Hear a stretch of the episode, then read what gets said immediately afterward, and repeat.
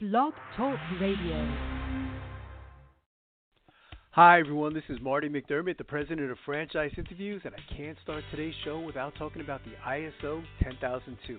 You know, some people just love to complain, but companies have a responsibility to care.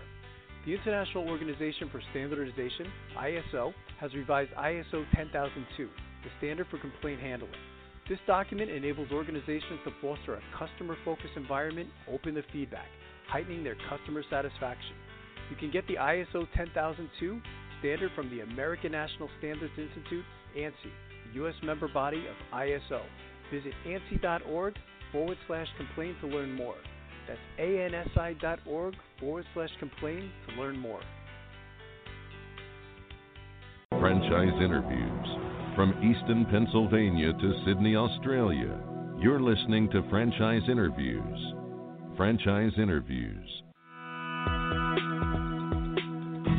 Welcome to Franchise Interviews. Franchise Interviews has been giving an up-close, behind-the-scenes look at franchising and entrepreneurship. Listen to interviews with franchisers, franchisees, franchise authors, franchise experts, and attorneys. And now, welcome your host, Marty McDermott, and Franchise Interviews.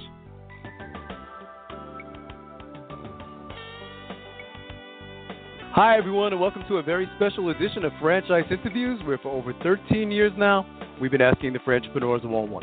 I'm your host, Marty McDermott. I'm the president of Franchise Interviews, and we have a great show today. Well, we're meeting with Kelsey Stuart, the CEO of Bloomin' Blinds. And Bloomin' Blinds is family-owned and operated since 2001. Bloomin' Blinds is a leading window treatment franchise serving 55 territories nationwide and is the only window treatment franchise to offer product, installation, repair, and cleaning. We're going to talk to Kelsey about that in just a moment on Franchise Interviews. So stick around because we have a great show.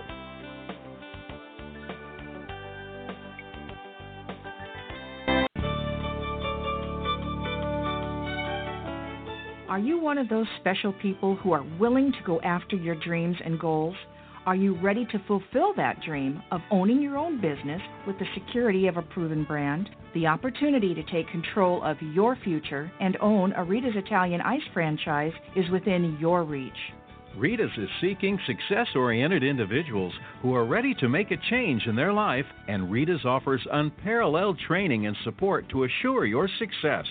And did you know the frozen treat industry is a recession-proof industry, and there are Rita's in 23 states currently with 540 stores open.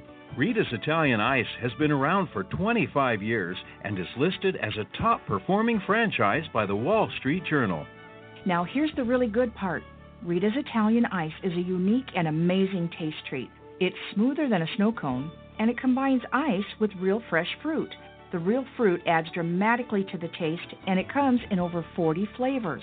The ice and fruit are mixed on site and made fresh daily, and it is delicious. You'll want to know more about this exciting and successful franchise opportunity. Go to www.ownaritas.com and get all your questions answered. That's www.ownaritas.com to take control of your dreams and future today. You don't want to wait any longer to be a part of this adventure. www.ownaritas.com. Hi, this is Connie McDermott, Administrative Assistant for Franchise Interviews, LLC, and you're listening to Franchise Interviews. Franchise Interviews. From Easton, Pennsylvania to Sydney, Australia, you're listening to Franchise Interviews. Franchise Interviews. Hi, everyone. Welcome back to a very special edition of Franchise Interviews, where for over 13 years now, we've been asking the franchipreneurs one-on-one. I'm your host, Marty McDermott. I'm the president of Franchise Interviews, and as we were saying earlier, we have a great show today. Well, we're meeting with Kelsey Stuart, the CEO of Bloomin' Blinds. And Bloomin' Blinds is a family-owned and operated since 2001. Bloomin' Blinds is a leading window treatment franchise serving 55 territories nationwide. Hi, Kelsey. How are you? Welcome to the show. Morning, Marty. Appreciate you having me on. This is my pleasure, Kelsey. We always like to ask our guests, where are you calling from this morning, Kelsey? I'm just outside of Dallas in Lewisville, Texas. Oh, nice. Fantastic. How's the weather there today, Kelsey? We're getting a break from the heat. It's about 55, nice crystal clear skies, so I'll take it. That's good. That's fantastic.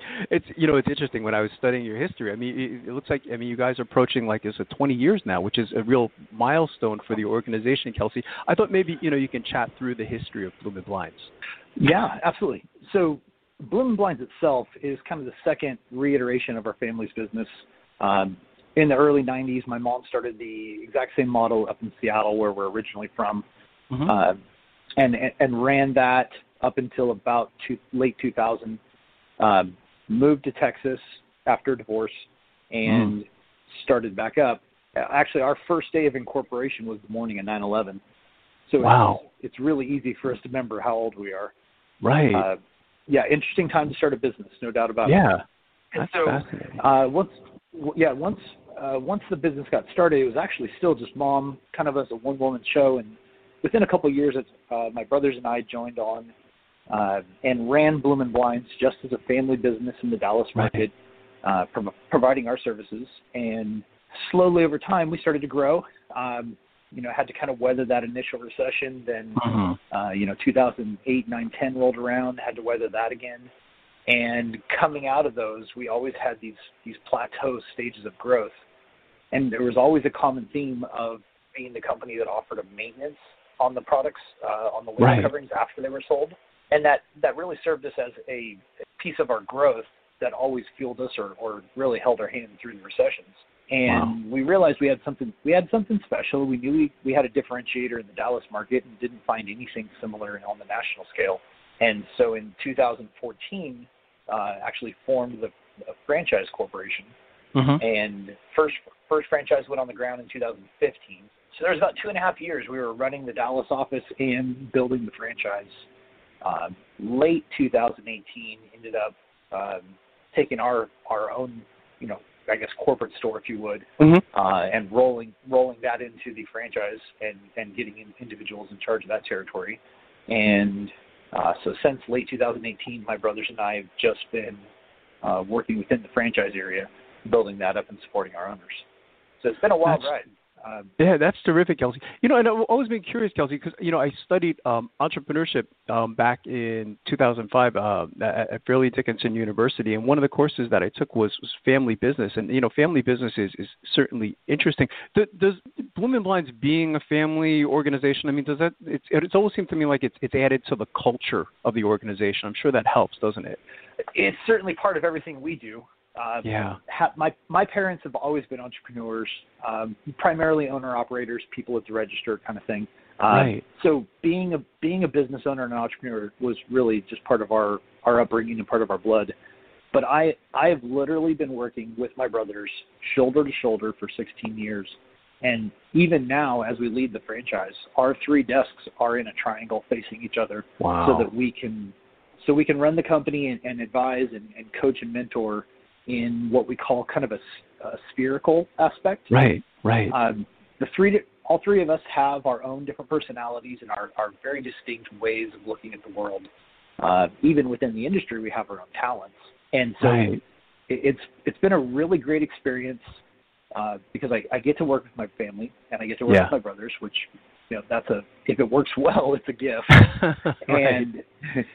And we've gotten past that. I'd say probably the first 5, 6, 7 years, it took a little time to kind of for everyone to carve out their own space, in what they were going to be good at. But now it's a great environment, and I think that really translates all the way through the franchise. When we're talking to new candidates, we're emphasizing that family dynamic because it is part of our culture, and it is part of what helps us set ourselves apart from a larger franchise organization that's got 600 employees and you're just part of the cog. How do you describe Bloomin' Blinds to a prospective franchisee, Kelsey? Because you are unique. You know, I was studying, you know, your business model, and you're certainly different. You know, you certainly have like a niche out there in the market. But when you're talking to someone who's possibly interested in the concept, where do you go from there? One of the first things I like to point out, in particular to our franchise, is that anyone who's evaluating a business should be asking the question, why does the world need another one, right? Why do we need another janitorial service? Why do we need another sandwich shop, ice cream shop, whatever it is? And that maintenance and repair side of our business is really our solid answer to that question. 99% of all window covering companies only sell new product. Right. And so Bloomin' Blinds has always kind of stood out in that way. So part of our description is helping them understand the differentiation and the answer to that question. We spend a lot of time talking about the day in the life and what it looks like, and if you have scaling aspirations, what's the roadmap to make that happen. We spend a lot of time trying to articulate that it is much more of a cerebral business than it is a physical and labor business. That's the objection I get the most, is that I don't know that I want to install blinds, and I don't know how to repair blinds. Right. And I kind of have to help candidates switch their focus, because juggling the different manufacturers and the nuances and the customer expectations and goals, that cerebral process is really the challenging part of this business. It's not the labor side. The labor side is actually relatively easy. It's interesting as you talk about it, Kelsey, because I'm somebody who has two left hands. I'm so uncoordinated. And we had a neighbor. I was going to attempt to put in some blinds myself, but we had a neighbor actually do it because he was more familiar with it. And I was just looking at how it's done. But I guess as you're saying, it's something that can certainly be taught too, probably to almost anybody, I imagine, couldn't it? Yes, the right tools and the right knowledge make just any task enjoyable. And that's also, it's dispelling those myths about how hard the work is. We use lightweight cordless drills with a magnetic tip nut driver that holds the screw very securely. So that's the image that everyone has, that you've got these screws just flying all over the place and slipping out of your hand. Exactly. And it's just, again, right tools and right knowledge. Those kind of things are really not the objection that most fear. It's just an unfamiliarity. This is not a piece of life that most people experience. And it's true. So once you break down the fear factor and help them understand and articulate that it's a doable task, then it's kind of easy to move past that. My conversation is often using analogies, and so one of my favorite analogies is if you've ever put in a ceiling fan, you've already done something technical as the labor side of this business. It was great because I was watching last week, there was a video with you on YouTube. And, a lot of times, franchising gets tagged business in a box. And when I was watching your video, I said, wow, this was almost like a business in a box. It wasn't a box, but I remember your bag, you know what I mean? And so basically, look like a computer bag. I'm trying to go back in my memory. But I said, wow, this is truly a business in the box. It was so simple. And then you kind of walked out to the van. And I thought the van was clever too, Kelsey, because that's a moving billboard too. And I remember there was a tagline in there. Was it blind person driving or something humorous? It was and I said, well, there's a real culture here to this organization too. They have a sense of humor, it's very organized. I mean, even the van, when I looked inside of it, how clean it looked, it looked very simple, but it really is, I guess we can almost say that this is truly almost like a business in a box or a bag, isn't it? Yeah. And that video was shot back in 2012. So the business evolved quite a bit before then, because now that was just that was truly an operational vehicle that literally was just at our office, and I just opened up the back of it, where now everything really does have a system and an organizational place for it. Business in a box has kind of been our goal.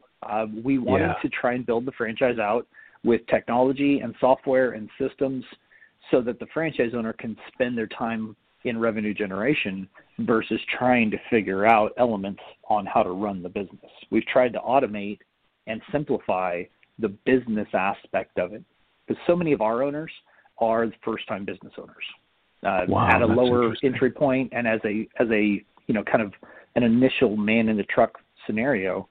A lot of our owners haven't spent 20 years running a business. And so the more that we can take that off their plate, the more they can focus on servicing the customers and building their revenues and ultimately a team. We've taken that on as a mission to really try and simplify the business element of it. And it's come a long, long way with the technology pieces that we have. That's amazing. It's nice having the multiple revenue streams too, isn't it, Kelsey? That's what I kind of got out of it too. When I was looking at the business model, is you offer product, installation, repair, cleaning. It's nice to have those multiple revenue models coming in. You know, it's not, you're not just one thing, you know, it's like cleaning carpets or something like that. And that certainly adds to the business model as well, doesn't it? It does. And then that usually gets a bit of an aha moment as we get to the conversation with the candidate, because most people think of blinds as selling and installing blinds. Right. And then you get this, you know, oh, wait, you guys can fix them and no one else can. And that usually raises an eyebrow. But then we have the other optional elements, so that the blind cleaning, the window washing, the drapery, and the exterior roller shades are four significant revenue streams that we allow franchise owners to add when they're ready. It's an optional component. It's not a requirement. The required elements are sales, install, and repair. And then the other streams are all optional. But it's really interesting how much our business derives from these different things, particularly sales versus repair. Right. When the market's hot, you know, in an environment like today, a blind breaks, they just go buy a new house. Right. Exactly. Where, and right now, repair revenue in 2020 is probably 10 to 15% of our business, but it opens up a lot of doors and we get extra opportunities. But when we hit, and the two times we've gone through a recession, that repair revenue suddenly becomes about 50% of our business. And so our franchise owners and our business model stays busy, stays profitable, and continues to gain new customers when money gets tight. And if we were one trick pony, if we were sales only, right, we would struggle because the buying power of the community is dried up a little bit. Right. And the repair tickets are so much smaller on average that the consumers can still afford to do the repairs, and they're not going to go out and buy blinds or shades or shutters, you know, left and right. And it's nice because you have that repeat customer factor too, don't you, Kelsey? Which is great because blinds break, you know, from time to time. I have a young son, you know, and he's always rough on the blinds, you know what I mean? And I always dread, you know, if they break, you know, I'm like, what am I going to do now? It's like you said, buy a new house, you know? It's like it's crazy, you know. So, but I think that's great. And I was thinking too, you know, is when that van pulls up, you know, as we were saying earlier, it's like it's this moving billboard. Then the neighbors, you know, see that van, of course, and I'm sure you get inquiries through that as well. So I'm sure that's very helpful, isn't it? The van's been a great tool for us. The one that you referenced in the video was, in fact, a minivan. We've realized now that as a true one-man business or as a rolling business, we use the large cargo vans now. Mm-hmm. So the Ford Transit, the Ram ProMaster, and so the billboard's gotten even bigger and more noticeable. So the van drives. The van drives a tremendous amount of revenue, brand awareness, and that little sign on the back that says "Caution, blind person driving" gets a lot of commentary. I imagine it caught my attention when you talked about it. Yeah, we see people taking pictures of that and laughing at it all the time. That's great. That's a fun piece. Yeah, it is a fun piece. You were mentioning earlier, Kelsey, you know, that a lot of your franchisees, they're first-time business owners. Maybe you could talk a little bit about, you know, what types of characteristics, you know, you and your family look for in taking on new franchisees, and maybe even like, you know, what were some of them doing before becoming franchisees? I understand that sometimes you even have like a husband and wife kind of team come on board, which I think is great. Right. So our primary franchise owner is going to either be that one-man show, man or woman, not to be particular about it, or the husband and wife team. And the husband and wife team is great because while one spouse is out in the field working with customers, the other spouse can answer the phones. Mm. And that's always an issue for a small business, is making sure the phones get answered. Right. But what we look for in a candidate is interestingly evolved over time, because when we first started the franchise, we actually brought in a whole bunch of entrepreneurial-minded people, because that's who we are, and that's who we didn't know better. That is effectively choosing to herd cats for a living. We have a lot of great people, but not a lot of people. That early group wasn't necessarily the people that were crying for a system or embracing processes and methods and efficiencies. They wanted a business idea and then to be left alone. So we've definitely learned over the last 5.5 years that we want somebody with that entrepreneurial spirit, but then yet looks at systems and processes as a tool not a limiter. So that's a key component. There is some technical aspect. You know, somebody who likes to tinker or puzzle, somebody who naturally just loves problem solving. There's a lot of really interesting problem solving that happens on a daily basis in our business. And then I don't need a carpenter or an ex-mechanic or somebody who's been a master craftsman. What we've learned more than anything is we need a presenter. When we approach that sales process, we've come to realize that the general public doesn't know anything about window coverings or what makes them tick. Agreed. And there's a lot behind it. Like it's a smart kid's business. And to take a product and then identify the customer's goal or desire and then be able to help educate somebody on you've got a goal and here's the pros and cons of how this product matches those goals. It's not always a perfect fit. Sometimes we have to help them understand the limitations or maybe even educate that there's a different product that may serve that goal better. So what we look for in the personality side before all else is somebody who likes people, who likes to teach, who likes to share information. We don't sell anything. We call it education and taking orders. We don't air quote sell anything. There's no pitch. There's no pressure. There's no gimmicks and games. It's built to be a very transparent, very almost factual and informative process. Because when we order these from the factory, we can't send them back. So we need to make sure that when a customer signs on the dotted line, that when we put them in, they're matching their expectations. That's the only time we have trouble with a customer is when there's an expectation that we didn't satisfy. So it's that changes the whole notion. Yeah, as you're describing, Kelsey, essentially it changes the whole notion. You know, because I've sold in the past too. You know, and you think about it. You know, the best salespeople are problem solvers. You know what I mean? And like you said, it's not a hard sale. You know what I mean, or a hard sell anyway.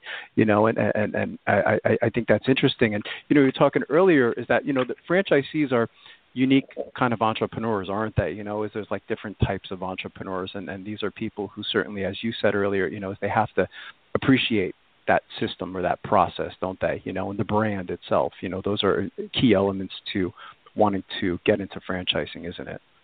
Yeah. Again, it's the people that see that as a tool for success versus a limitation on their personal freedoms. Right. This particular franchise still has a ton of personal freedoms, but the things that are critically important, like the van or our uniform or the software or that education approach, those are critical elements. And so we mandate and really kind of structure the critical elements, but then because they do have that entrepreneurial spirit and they do want to kind of be in business for themselves, you know, what's the old adage, in business for yourself, but not by yourself. Right. And so we've tried to make an environment where they get the best of both worlds. They get to control their daily their daily ins and outs, and they get to control their pricing, and they get to control the vendors to some degree. They have to be approved vendors, but there's choices and freedom, but then the critical elements are structurized so that they can be a tool, and it is a blend. We've definitely found people on both ends who one characteristic can't do anything without it being in the operations manual. Right. And the other characteristic is I've never opened the operations manual, and nor would I ever. Right. And then there's the happy medium, which is where we are now. And it does when the system works right for any good franchise that's built out well and communicates and has that great reciprocal interaction between their family, family being the franchise family, then it is the best of both worlds. Everyone's stronger because of it, and it's a beautiful thing. Yeah, it's a win-win, isn't it, Kelsey, for the franchisor, of course, and the franchisee, you know, and I think that's terrific. How does training work, Kelsey? I mean, I guess we could talk about it from, you know, pre-COVID to COVID. You know, one of the themes since March, you know, is we always ask, you know, what's the training like? And that answer's changed a lot since March. But maybe we could talk about, you know, training from before COVID happened and to what it's like now. And I guess at some point it's going to go back to the old way again. But maybe you could talk a little bit about that. Absolutely. So again, window coverings, there is this manual event of either repairing or installing. Mm-hmm. And then the actual presentation of the product and coaching and teaching people, you know, the pros and cons of what to meet their goals. Right. So our training class is very hands-on. There's very little time on your butt. Sorry. Maybe I should. That's okay. That's good. Apologies. That's okay. Okay. Welcome to Bloomin' Blinds. Right.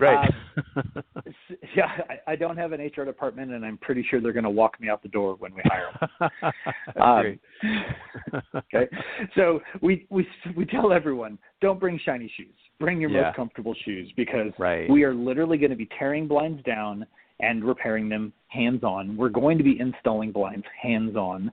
We're going to be going through the sales, that sales/education process, and role-playing our way through it, and kind of getting those initial nerves and jitters out while you're in training versus in front of your customers.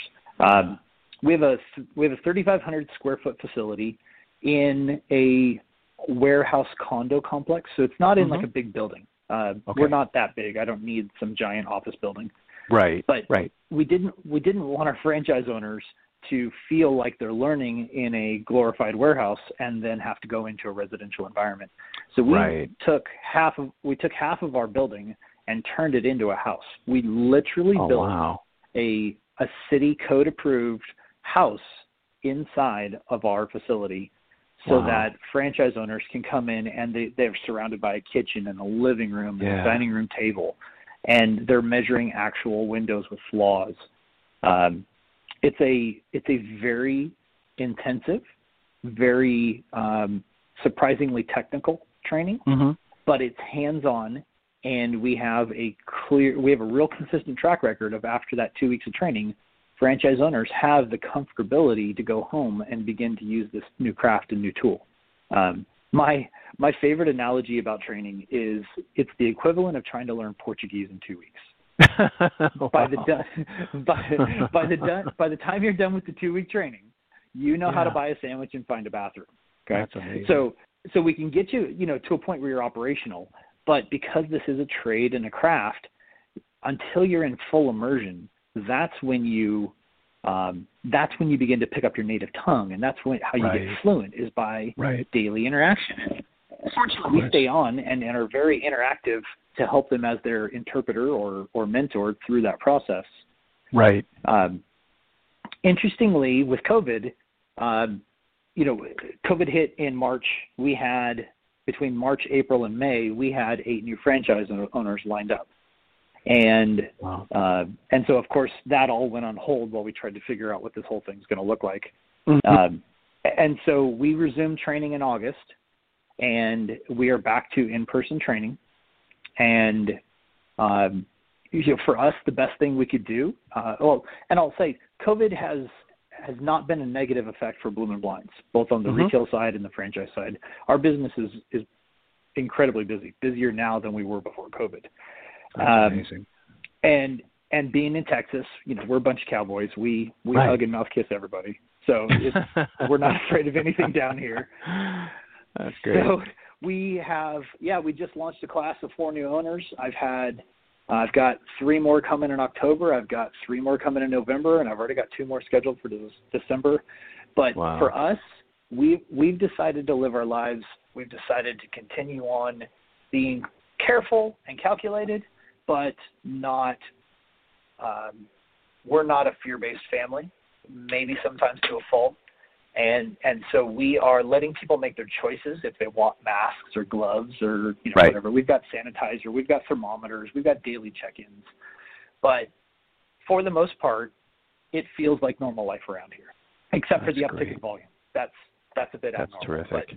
But we've decided to live our lives and not let this be a limiter. I think that's wonderful, Kelsey. And I imagine that, every day, I mean, of course, there's similarities to each day, but there's also probably differences. I mean, you have a different scenario for each customer. I mean, maybe you could talk a little bit about, what is, or if there is such a thing as like a typical day for a Bloomin' Blind franchisee, Kelsey. Okay, you bet. There's 2 elements to our business. There's the job and the business. Okay. Right? The bulk of a franchise owner's life is encompassed in the job. Right. You are, you're answering your calls, you're responding to emails, and then you're taking off on the road, and you're handling anywhere from 5 to 7, 5 to 8 appointments a day. And so you're, and those appointments are generally going to be one of our three different functions, the install, the sales, or the repair. And so it's a blended day. You may have a repair and then a sales call and then an install and then another sales call and then another repair. The talent and the whether it be natural or whether it be learned, the talent in building this business is being able to shift gears from the job to the business. Right. And sometimes you just have to like do it midday or just for 15, 20 minutes. Right. Our franchise owners don't spend a lot of time marketing because we have automated that process. So from the corporate side, That's great. Owners, their marketing job is to set a local budget and answer the phones. That's really as much work as they have to put into it. Oh, that's great. So they're not bogged down in cold calls or prospecting. We've got the phone ringing within 12 hours of starting the marketing. That's terrific. We know how to make the phone ring. But the shift generally into the business mode may be from an accounting standpoint, you know, pushing all your stuff into QuickBooks. It may be managing customers as products are coming and going. And then as volumes increase, then it's, you know, how do I staff up and continue to scale and grow? Right. But those are kind of incremental steps that don't happen on a day-to-day basis. The bulk of the business is the job. And then as you hit plateaus or as you hit pivot points, then you take time and focus on the business. That's terrific. And,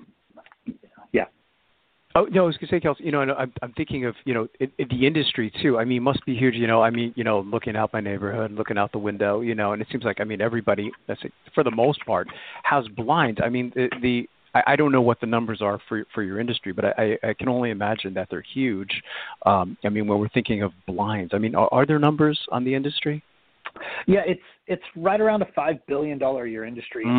Yeah. That's a big market, isn't it? There's no, no. Everyone's always shocked at the kind of volume that runs through the window covering industry. I mean, our franchise alone, albeit we are still the smallest of the four franchises out there, but I mean, we're pushing $1.4 million a month right now. That's amazing. And we're the smallest of the four. Now we're going to catch those guys pretty quickly here, but you know, there are competitors in my space that do $500 million a year in volume. That's incredible. So there's way more money in this than people would ever imagine. If you think about it, every building is a potential customer, right? Especially when you're looking at the sales, but then you add in the repair and the maintenance, whether it be cleaning or window washing. Then even homes that don't have or that already have window coverings, those still become our customers. Where if it was a sales-only company, when a window gets filled up, they're basically done with that window for the next, 8 to 10 years. But Bloomin' Blinds has the ability to make continued revenue off those windows even once they're covered up. Do you also do businesses as well, Kelsey? I mean, it would be nice, I guess, to have both of those streams too, right? As you have businesses, and I was just thinking of just even like residential, like consumers, I'm thinking of the whole United States market. But do you ever have businesses as clients as well? Absolutely. In the commercial space, you really have two categories. You have small commercial, and then you have the big commercial, the office towers and the giant apartment complexes. Right.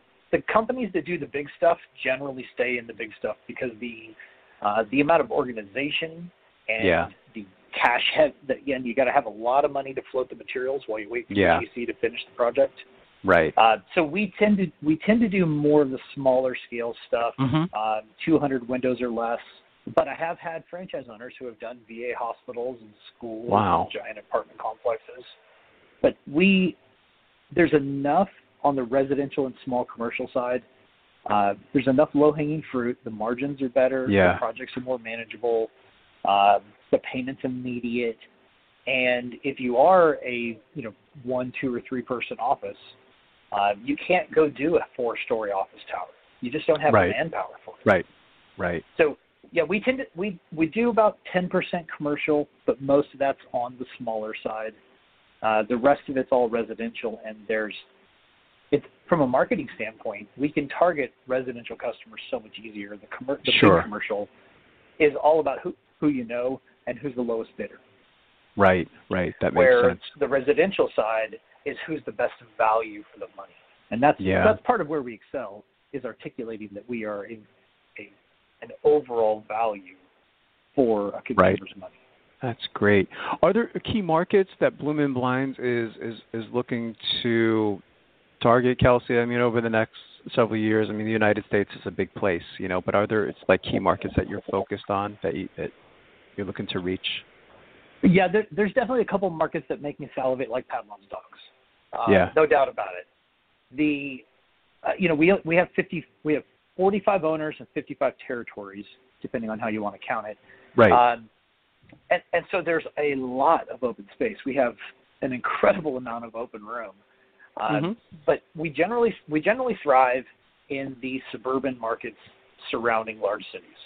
So, Cincinnati or Salt Lake City or Seattle or Austin, Texas. You know, it doesn't really matter if it's north or south. We do well in coastal and Midwest environments.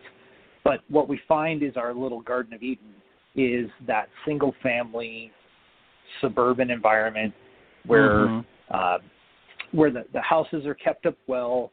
You know, the grass is mowed every week, 2 weeks, where people move every 4 to 6 years because they're in that kind of corporate mode where they're hopping from back and forth. That's our core. If you were to ask for, top 5 markets, I'd have the only problem I have a struggle with is because there's way more than 5, and I wouldn't know how to pick my first 5. Right, of course. That's something.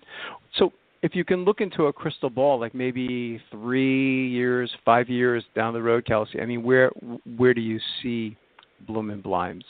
I see us continuing to grow pretty quickly. Now we've spent the last 5.5 years kind of figuring out how to be a good franchisor. Right. I was a blind guy who started a franchise. Right. And that's a little bit of a differentiator, because typically in the franchise space, you're talking to a franchise guy who used to work at a different franchise company. Exactly. And so being a blind guy, having to learn how to be a franchisor has taken some time, but we have come a really long way in getting organized and being able to create a duplicatable system. So this year has been the start of what we expect to be a pretty strong growth pattern. I expect in the next 2 years to probably have about 100 territories. Wow. 2 years. So 2 years following that, so now we're 4 years down the road, I would expect we'd be closer to maybe 300 territories, 300 locations. That's great. And I think the way we map out our territories, because they're bigger than the average franchise territory, we could probably get, if we sold out the whole U.S., it'd probably be 600, 650. But we would map out about there before we head off into international waters. Right, Canada and other places, It makes sense. So you've been doing this a long time, Kelsey. I mean, again, studying, your background, you and, your family, I mean, you certainly get tagged entrepreneurs. From everything you've learned up to this point, because, there's so much out there. We find that a lot of our listeners, when they're in the beginning stage of looking to buy a franchising, it's sometimes like information overload, because there's so much out there. From everything you've learned up to this point, what advice would you give to our listeners in their quest to buy a franchise? Because I think the number is something like this, 3,500 different systems out there. So it's where do you begin? Yeah, there's a lot. What would you say to them? Yeah, I mean, how would you begin the process? I think one of the pieces that I see not giving enough emphasis is talking to existing franchise owners. Whether you're talking to me, the guy that started the whole thing, or you're talking to a commissioned franchise sales guy, we're all trying to create a story that puts us in the best light. That's natural and human behavior. Right. And so by talking to franchise owners, and a lot of them, not just one or two, but a lot of them, you begin to see consistencies, and you begin to get a real feel of what life looks like. And you may even learn a couple things about what to do and what not to do to propel a business forward. So I think regardless of the industry, that's a piece that gets overlooked quite often. I think that any business owner coming in, especially as a first-time business owner, needs to have an idea that the hope and the goal is that you will work more than you ever have in your life, but you will have more fun doing it than you've ever had in your whole life. Right. Right. Someone who wants to start a business because they want to work less has an expectation problem. Sure. Yeah. Yeah. Let's be honest. I mean, we all want to talk about the glory days of what happens when we're done and retired and sold or whatever it is, but it's a long road to get there. Yeah. And then, anyone who's interested in going into business needs to have a gut check. Do they, or can they find the fortitude to build a business and weather the storms that are sure to come no matter what industry you're in? Right. That's something that I've had to do a lot of coaching on with some of my franchise owners is understanding that business has ups and downs, and you have to believe in the greater good. And if you let yourself emotionally react to the moment in front of you versus the overall goal, then you're going to lose a lot of hair. You're going to lose a lot of sleep in the process. Yeah. Yeah. And so there's a gut check that needs to be occurring prior to getting into business. In relation to which business, there's a phrase in my house right now, especially with the changes I have two young daughters who are in school, and instead of dealing with mask or no mask or are we in school or out of school, we ended up putting them in a totally private online school. Sure. And now my wife and kids are traveling the country in an RV. Wow. And how we got to that decision, given so many different options in the world, and now they come back every couple of weeks, right? Right, but, but it was choose what kind of life you want to live and then make decisions to lead towards that goal. I see. If you know where you want to go, then every decision you make should be one small step in that direction. Right, to that goal. That's powerful. And that really doesn't solve the question is, do I buy a sandwich shop or an ice cream shop or a blind company? Mm-hmm. But those different businesses have different lifestyles. They have different freedoms. They have different ways of living life that come with running that business. So I think some personal evaluation would probably be well-suited for prospective franchise owners before they start talking to companies. Because they know what they want and they know what their goals are. It's so much easier for us to help them identify if we fit those parameters. I think it's powerful. And franchising. I was going to say, Kelsey, it's franchising. It sounds like you said it's a means to an end, isn't it? You know, to some extent, you know, is that franchising it's can get you to your goal. Yeah, exactly. I think that's powerful how you're describing it. I think that's great. Business isn't a definition of who you are. It is a thing you do to get you where you want to go. To get you to that point. And I think that gets lost. Everyone gets hung up. Oh, and maybe I'm sensitive to this because blinds isn't exactly a sexy object. And so I'm trying to help people understand that you don't have to be in love with blinds. Right. If you love having a business that fits in a regular lifestyle, if you love, you know, low overhead and high profitability, if you love being able to control your schedule, this is a business that fits those personal goals. It's a tool that can get you the pieces you want. But people get hung up on what you do every day. And while, yes, you got to love it or like it or, you know, whatever, but is what you're doing today more important than what you want to do down the road? Yeah. So that's the piece that I see the most. That's what gets mixed up in this process is everyone's focusing on the shiny object in front of them and they're forgetting about what's down the road. Right. Yeah, no, I think that's very powerful, Kelsey. So what's the best way, Kelsey, for our listeners to get more information on Bloomin' Blinds? Of course, as the franchise, but even as the service itself. Are there any websites you can kind of direct them to? Yeah, absolutely. There's two main websites, bloominblinds.com, and Bloomin' is like blooming, but no G. Okay. So bloominblinds.com. There's a link to our franchise website there, or you could just go to bloominblinds.com and then /franchising. And that'll get you a ton of high-level information. It'll also get you my phone number, and then we can have a nice, honest conversation. That's terrific. Well, I can't tell you how much I've enjoyed talking to you, Kelsey, and I'd like to even invite you back over the next year or two as you continue to grow because I think this is a great concept. I'd love to, Marty. I really appreciate the time and the outreach. This has been my pleasure, Kelsey, and we'll be right back with more franchise interviews. Coming up on segment 2, you're going to hear what every franchisepreneur needs to know before buying a franchise. We're going to play a clip from our popular Great Quotes in Franchising podcast right here on Franchise Interviews. Franchisers, are you looking to reach aspiring entrepreneurs looking to buy a franchise? Are you looking to reach a highly educated audience on franchising? For over 8 years, Franchise Interviews has been giving an up-close, behind-the-scenes look at franchising and entrepreneurship through our website, franchiseinterviews.com, where you can hear and read interviews as well as get tips from some of the most successful sources in franchising.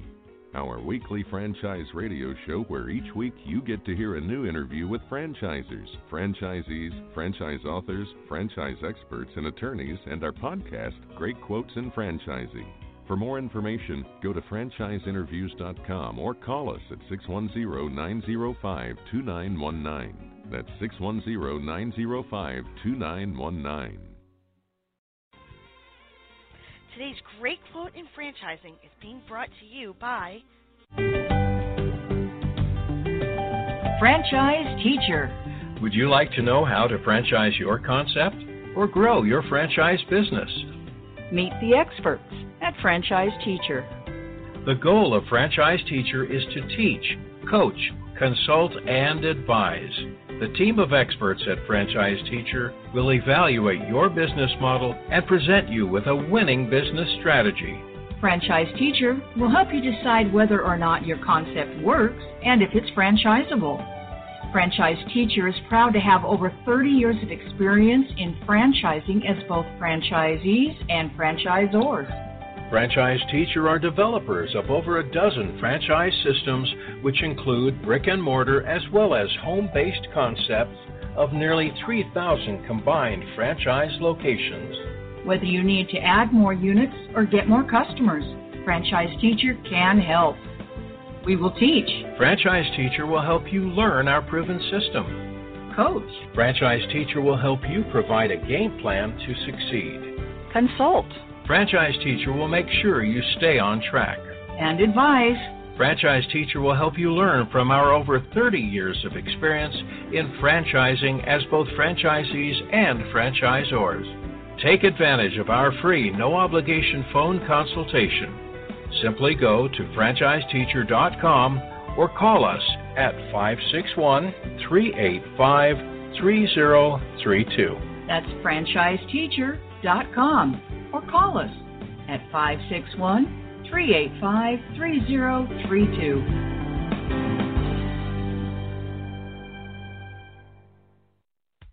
Hi, everyone. This is Marty McDermott, the president of Franchise Interviews, and welcome to another edition of Great Quotes in Franchising, where each podcast you get to hear a great quote in franchising. You know, we've been hosting Franchise Interviews many years now, and during that time, we've had some incredible quotes on our show. Today's Great Quote in Franchising podcast comes from Mary Jane Riva, the CEO of Pizza Factory.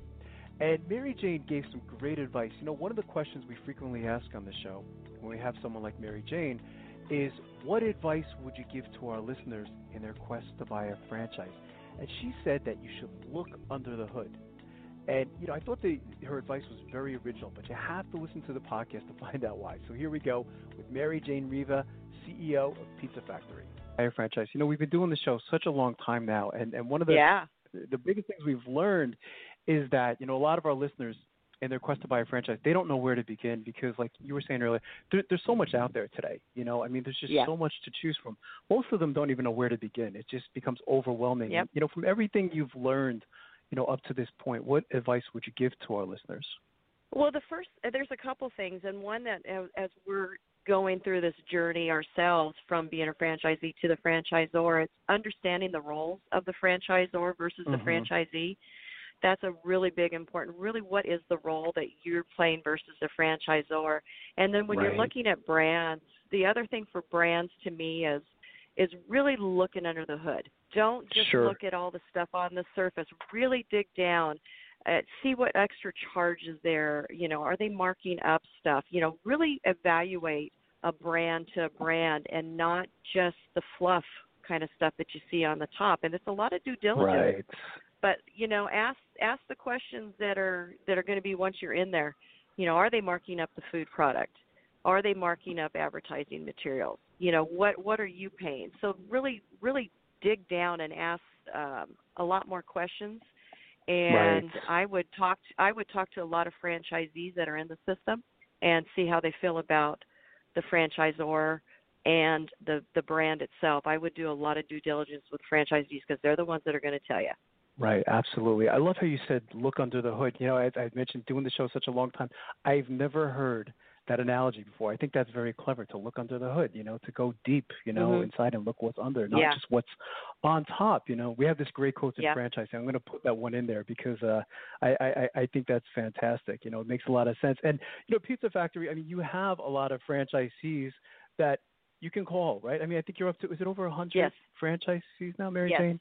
So there's yeah. plenty of people. We've got, you know, some that have, oh, good. Oh, I'm sorry. I was going to say we have them. They've been in the system for 30 years. We have franchisees, you know, that have been in that long, and we have them that are just getting on. So there's a wide range. So, and you want to hit right. all those. You know, you want to hit the newbies. You want to hit the older ones. You want yes. to get their feel of what's been going on and how they've been treated. And but yeah, there's a lot of people to call. There's a lot of people to ask. There's a lot of different town sizes. So when you're doing mm-hmm. your due diligence. Right. You know, really, really, really get out there and dig deep. If you'd like to hear that whole interview with Pizza Factory, all you have to do is go to franchiseinterviews.com, go to our Franchise Interviews by Category page, and click on Food Franchises, and you can hear the whole interview there. And lastly, we'd just like to thank everyone for making this podcast such a huge success. You know, it's hard to imagine when we started the show that our Great Quotes in Franchising podcast was going to become just as big as our regular show. So we want to thank everyone again and continue to listen to our Great Quotes and Franchising podcast, sponsored by Franchise Interviews. Take care, everyone. Franchise Interviews. From Easton, Pennsylvania to Sydney, Australia, you're listening to Franchise Interviews. Franchise Interviews.